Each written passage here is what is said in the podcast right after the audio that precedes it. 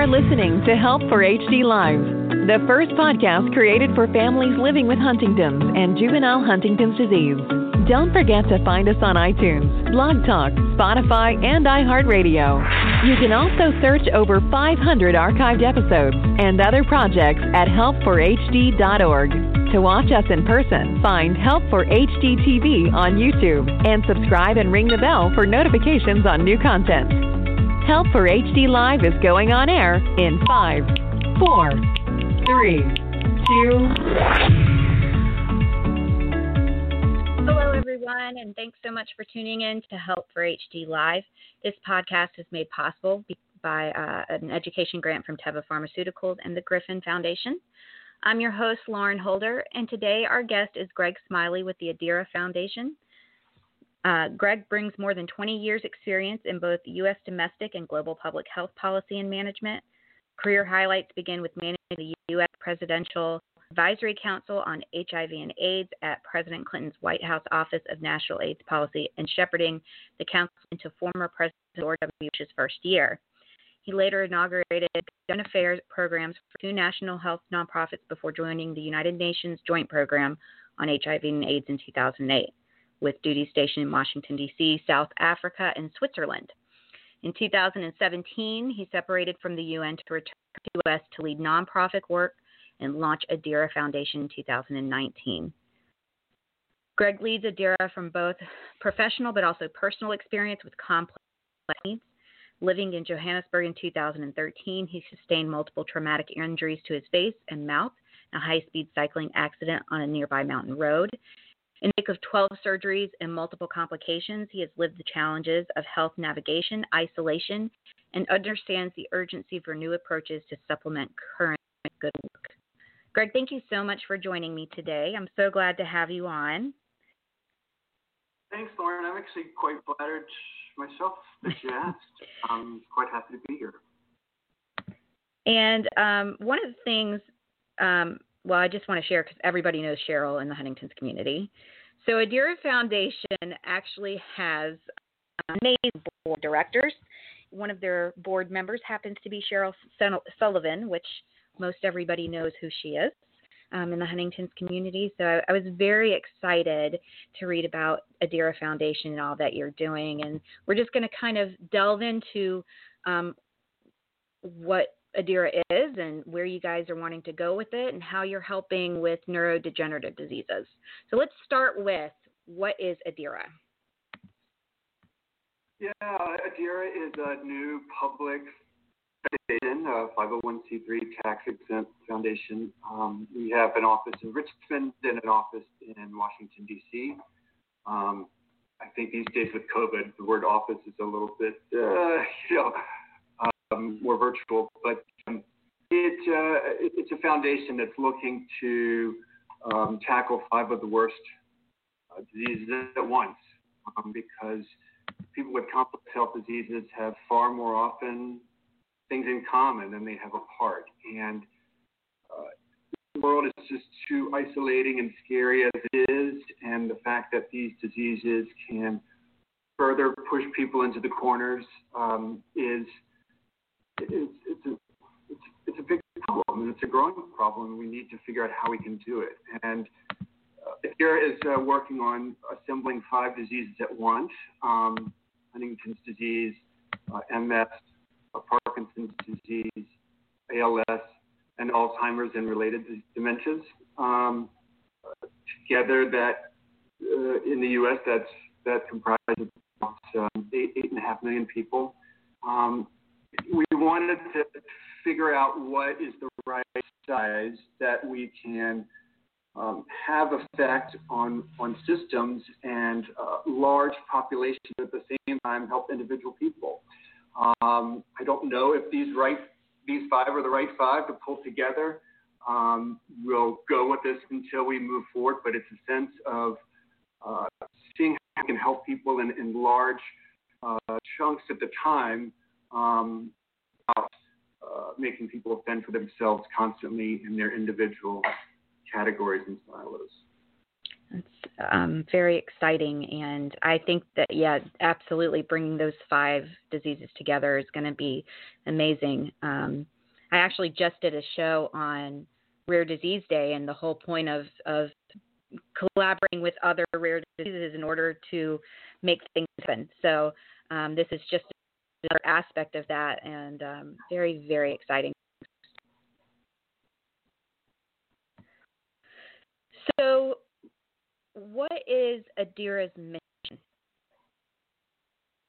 Yeah, the mission is uh, simply to invest in better lives for people dealing with neurodegenerative diseases.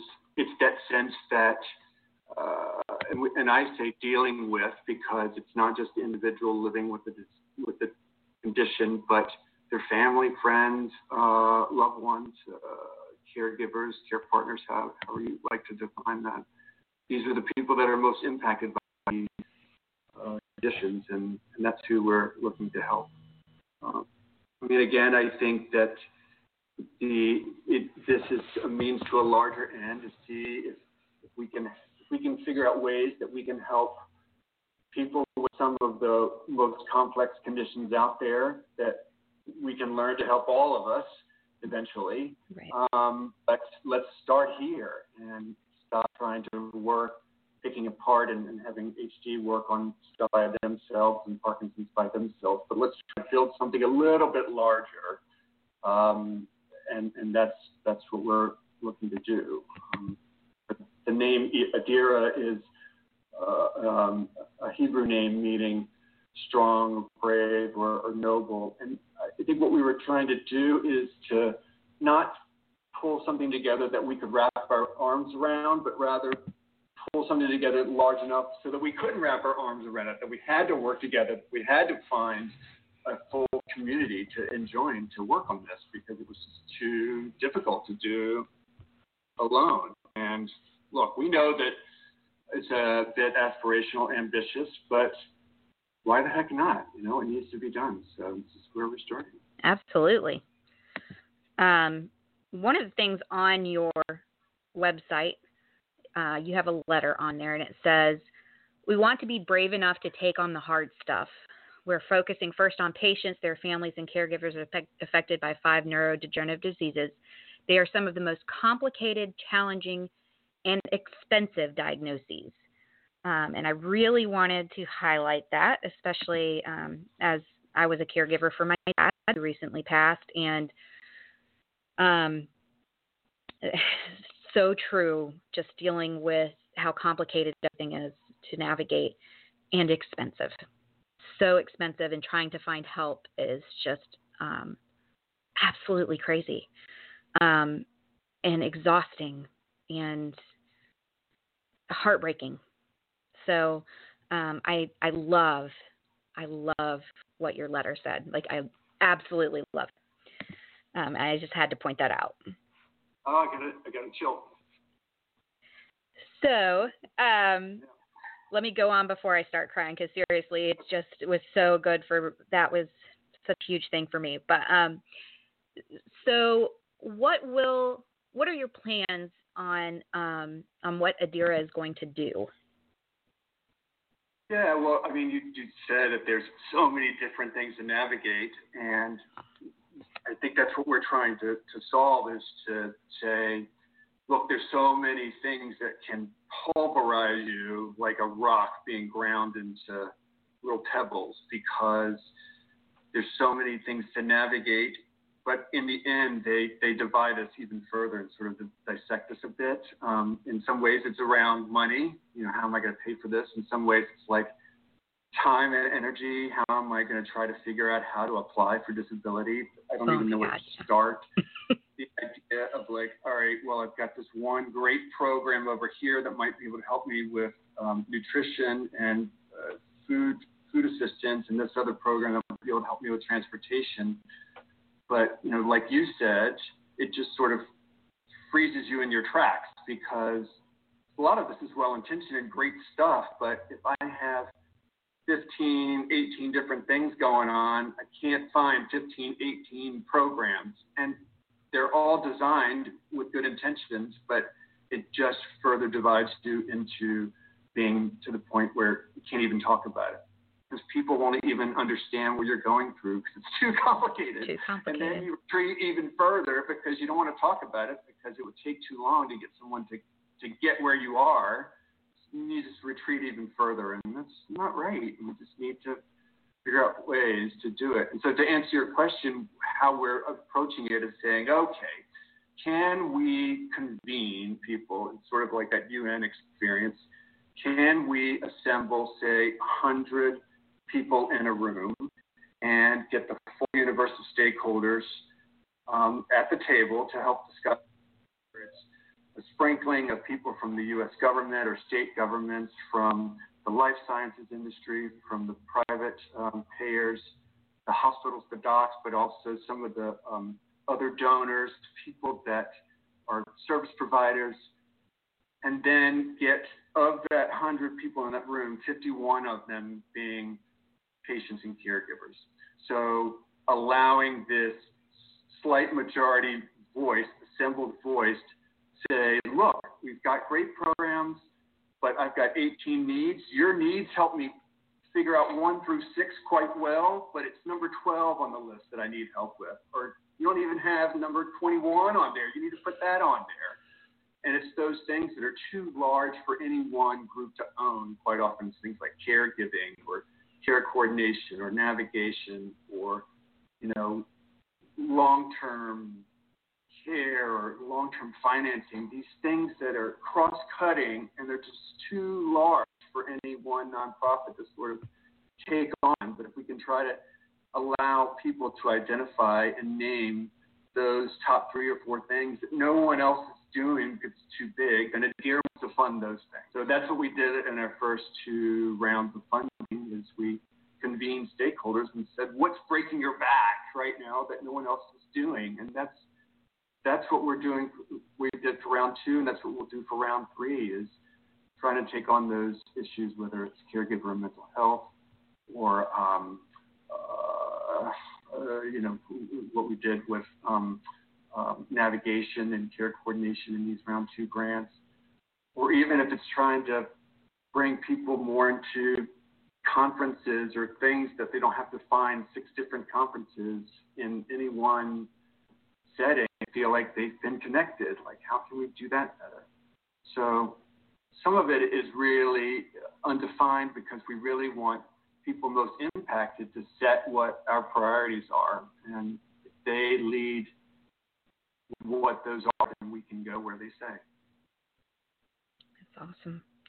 Um, and you actually just mentioned so a round of funding, which is you know obviously a big part of the foundation is is funding these um, these programs, and um, so the first round I think focused it focused on COVID, right, and providing some help through COVID, um, especially so. I know that funds were given to HD Reach, which is located in North Carolina, and I um, happen to love them. Uh, Mary Edmondson is absolutely amazing. um, and then HDSA as well has received funds, and I think it was to make their programs for both of them. It was to make their programs virtual during COVID, um, so people had access to what they need. And the HD Reach program in particular, I'm just so happy about. Um, just there's such a great organization here in North Carolina and helping people. So um, very excited about that. And then your round two um, was 12 different, it was 12 different organizations, right? Or no, we it was. We had 12 in round one and five in round five two. in round two. Um, but you were looking at, um, gosh, there was a bunch in there that I was reading about. Um, so what was the round two and, and, what are you looking for? Is it going, is round three going to be similar to that? Yeah, so we recognize that these dollar figures aren't where we want to be, but hopefully we'll get there in, in, in out years to have that real impact. But what we did in round one was we said, all right, that's right when Adira was launching our programs that we were debuting to the world was right when COVID hit. And we had larger plans for a different branch program, but like everyone else, we said, we got to scramble together and help people right now, they've got to pivot to, to COVID like we do. So we granted um, 12 awards around the country um, with $10,000 to pivot quickly to COVID, whether it's getting different computers, going virtual with different uh, programs, as you said, uh, different um, exercise classes for this group in Park- Parkinson's, um, Oregon, doing different things online. So we assembled, uh, we were able to give money to these 12 nonprofits around the country that are sort of one or two steps removed from each other, right? So it's a Parkinson's group in Oregon and an Alzheimer's group in, in, in Houston and an ALS group in Northern Virginia and neuropalliative care group in Denver. And it's saying, okay, you're once or twice removed from each other, but your, your issues are likely the same. So we convened them in July and said, okay, what should we do for round two? What you all have similar experiences. What are those things that no one has the money to fund you for? And they set the priorities for round two, which was the caregiver, emotional health, is sharing of resources within any one committee, and um, the navigation care thing. And what we're hoping to do is not only assemble the round one and round two grantees, but continue to have these discussions throughout the year where assembling this larger movement, this larger network of individuals to say, participate in an upcoming convening to say what we should be doing for round three. Um, our, our, our hope is that we can make that assembling of 100 stakeholders real. So, hosting what we're calling an ND Congress um, for this summer or later this year, where we can get people together and, and identify those backbreaking problems that no one's dealing with. We will fund that for round three. And so the idea is to at least do 500,000 worth of grants in round three and to let it snowball so that we are growing with each round.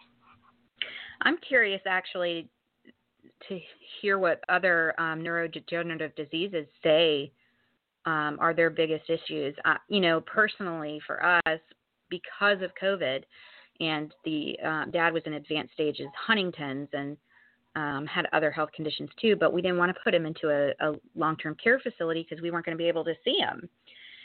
So we took care of him at home, and what we found was, you know, the the medical equipment that insurance will pay for is not adequate enough for like the hospital bed not adequate enough for a huntington's patient um, then trying to find like an ICU hospital bed to be able to take care of somebody at home. Having the Hoyer lift, thank God they did cover that, but having those types of durable medical equipment and then having somebody who can come in and help because during COVID, what we ran into in North Carolina was all of the um, home health agencies were so overwhelmed that they didn't even have a nurse that they could send out to us. So we were taking care of my dad basically by ourselves.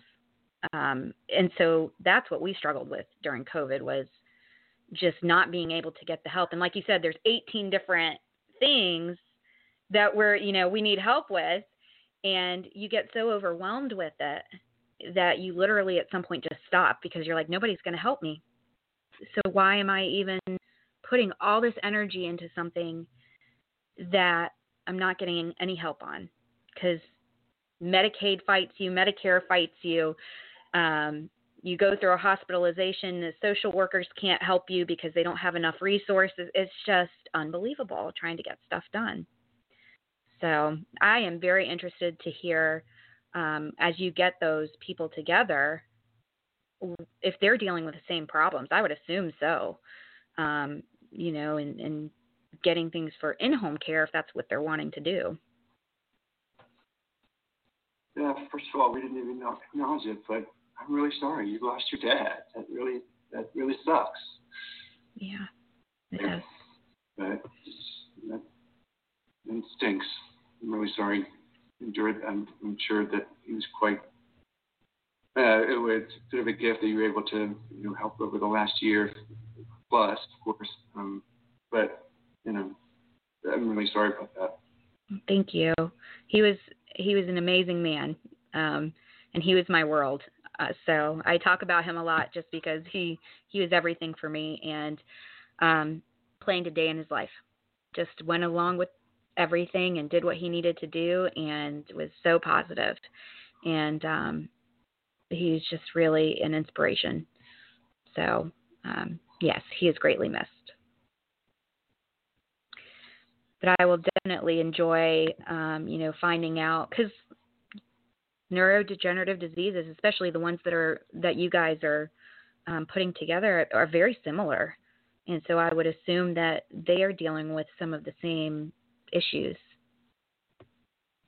Yeah, I, I mean, we look, I don't want to speak for the whole community. Sure. It's not really fair, but but yeah, the general sense is people are experiencing the same common problems, and some of them are circumstantial to dealing with these very complex conditions. And some of them are just the fact that you know life these days is becoming increasingly complicated and you know tough, isolating. I think that um, you know I, I feel like that that people see see envision these worlds when they design these programs that, that they like these perfect little people are going through life and then boom this one problem befalls them and, and they say, okay, we need to set up a program that lifts that person back up and makes them whole, and then making a boom, boom, boom, boom, walk through a perfect life again. And it's, it's like, no. it doesn't work that way. People are already dealing with, like, uh, yeah, no, I'm dealing with this mental health disease my whole life, or I'm, you know, got both kids in college and parents that are aging.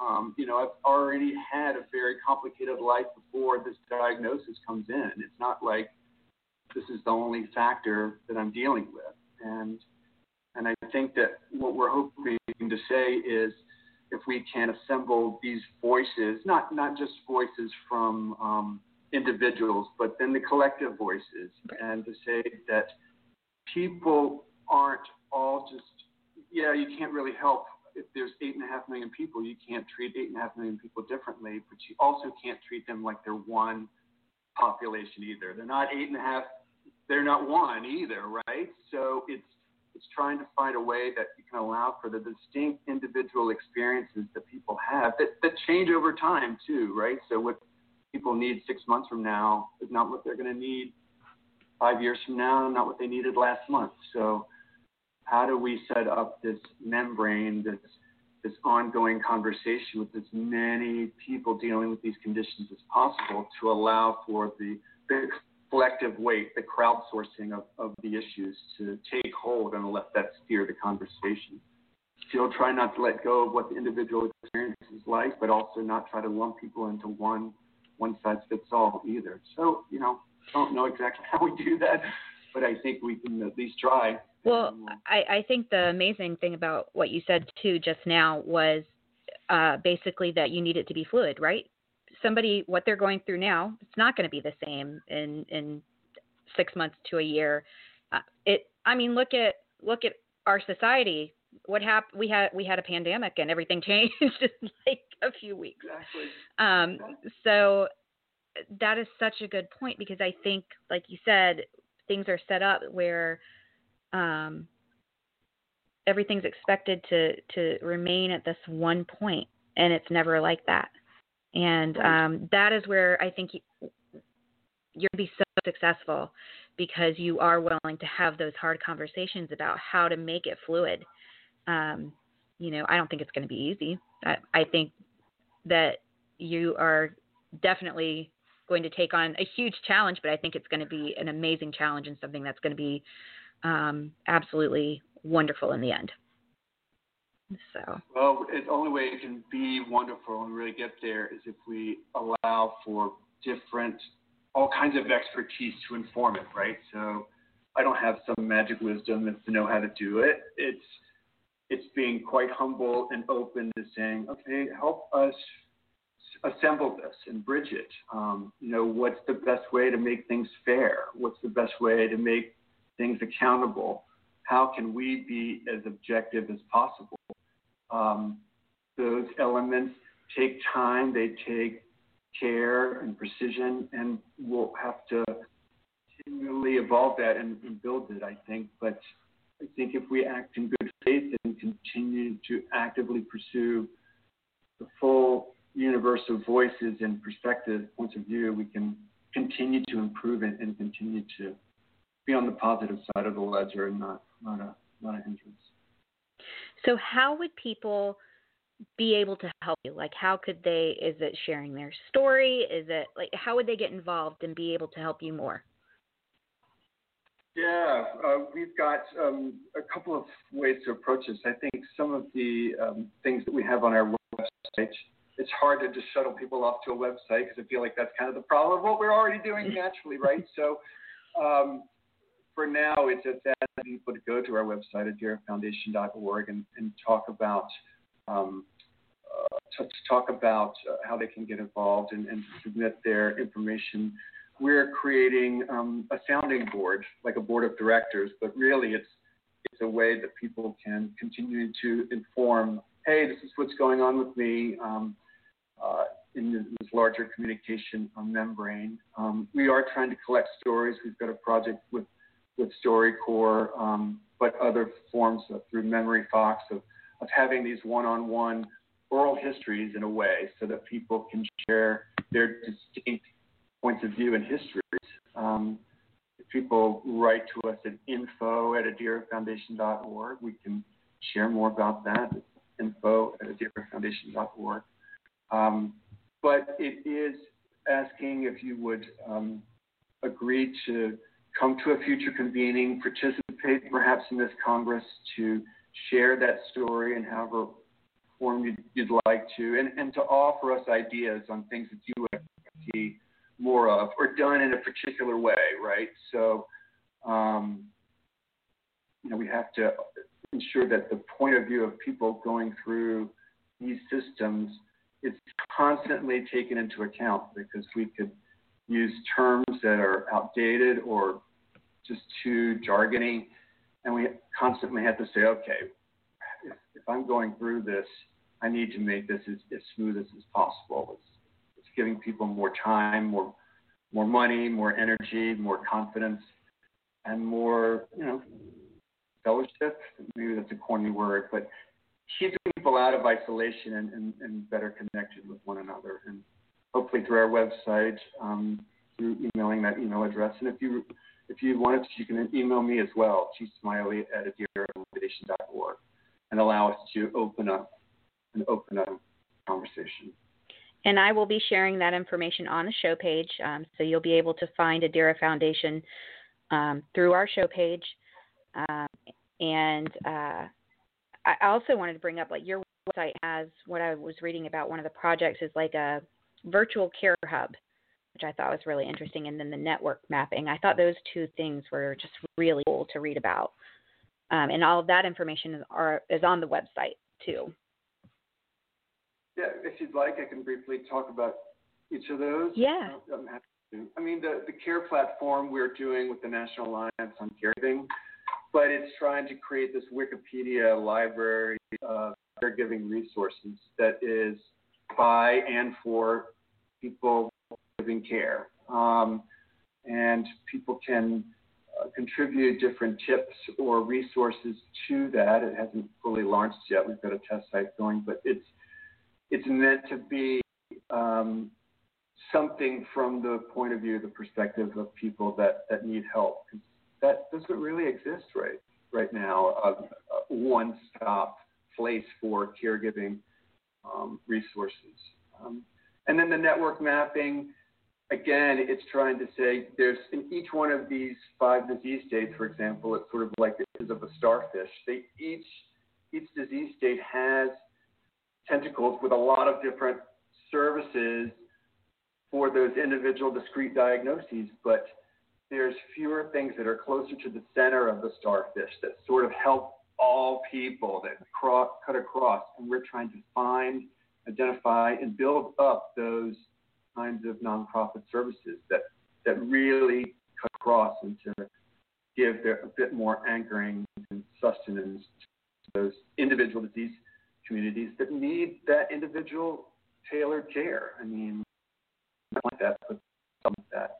And if we testing different versions of this mapping design that allows people to get that birth view of all these different things that people could potentially identify, but doing it in a way that's that's intuitive and easy, and not making people all of a sudden be Indiana Jones and finding the map and the path because no one knows how to do that except for a very small group of people. So. Yeah, I've been there. I mean, having I literally became that like that person having to research where all of that stuff was. I don't even want to know how many hours I have spent figuring out um, caregiver resources. Like it, it's a ridiculous amount of hours. Um, so I am I'm that person who would get on there and try to search. So I'm telling you, that's going to be amazing for caregivers to have a place to go and it's just easy to navigate. Because right now it's not. It's not easy at all. Yeah. Well, even if you just email me that that experience and say, look, caregiving was you know near impossible. This is what I learned, or this is what happened to me. I mean, that that kind of stuff you know, does take a long time to assemble and pull together, of course, with a lot of people. But you know what? It's a long runway, and we have to do it by being honest and, and, and asking everyone for those individual perspectives. So if you would just. Yeah, of course. Um, I mean, I'll even send you resources I found. So. Great. You know, because I found one really good website that gave that broke everything down by state, which was huge because you know, Medicaid is very different in each state and right. even in each county. Um, and so, like, I had to move my dad from one county to another just to get um, any type of care. So it's just crazy. But had I not found that website when I was searching for stuff, I would have never known how different each place is and what I could do and you know what what funding each place has. Like, had no clue. So it was a very helpful website, but it took me forever to find it. So I will definitely share that information with you or whatever else I have because, like I said, as a caregiver, I've definitely spent a ton of time searching for stuff. Um, so, yeah, So, do you have any final thoughts for us? Anything in particular that you would want to tell the Huntington's community um, that maybe would help you, would help them? Um, Huntington's organizations, like reaching out and, and just how to collaborate. Um, researchers, because we have this podcast, we have all of it, right? We have the researchers, we have we're global, so we have it all. Um, how how what would you want to say to them? Yeah, I would I would say look, please be um, as long as you're willing and able to be open and, and share um, your ideas, suggestions, um, pet peeves. Uh, what are those things that gosh I, I, you know, I hate it when people always assume this about me. And please help us put that to bed. Um, bring those suggestions to us so we can learn to figure out a way to stitch all of this together. Um, I mean, the Huntington's disease community has always been a bit of a beacon and a light um, because there is such a great interplay between the providers, the donors, and the people living with these experiences that the, that the researchers, I've never seen such passionate researchers as, as I have with the Huntington's disease community. I mean, people um, are invested and recognize the uh, you know the, the, worthiness of continuing to pursue this with with real authority and urgency and you know how do we bottle that that sense of community that HD has and and bring it into a, a larger larger family of, of diseases? Um, you know your ideas and points of view is, is again that's the only way to, to move forward us that's that's where the leadership has to come is from from from individuals, not from some sort of larger, um, you know, uh, someone trying to pretend to be the expert and some, you know, you know, I'm no expert. I'm just trying to corral all of this into a larger platform for a more facilitated catalytic impact. And you're going to do a great job, I know and uh, it's certainly appreciated. Um, thank you so much for coming on and talking to me and um, sharing all this information. Again, everything's going to be on the show page. um, for you to be able to access. I'll include the email addresses as well in case you would like to submit your stories or connect in some way and help the Adira Foundation um, grow and do what they are going to do and collaborate and um, just make uh, this community, the neurodegenerative community, better um, with having a resource uh, that makes it easier for us. Um, so thank you again, Greg, um, just so much for everything. Hey, listen, the, like I said, the honor is I'm I'm grateful that you reached out, and I'm so thankful that you do what you do, um, and let us know what we can do, you know, moving forward. Absolutely. Tell Cheryl I said hello. I will. and um, you guys make sure to tune in as we um, will be talking about um, HD events that are coming up that are virtual, such as the HDSA convention, the HDO um, event that will be coming up. Help for HD has a hype event coming up, and um, HD Reach has an event coming up. So we'll be going into those, and, and, those are all virtual this year. So everybody make sure to listen in for those, and um, as we discuss that in our next podcast. Until then, I hope everybody takes care and have a great week. Thanks, Lauren. Thanks.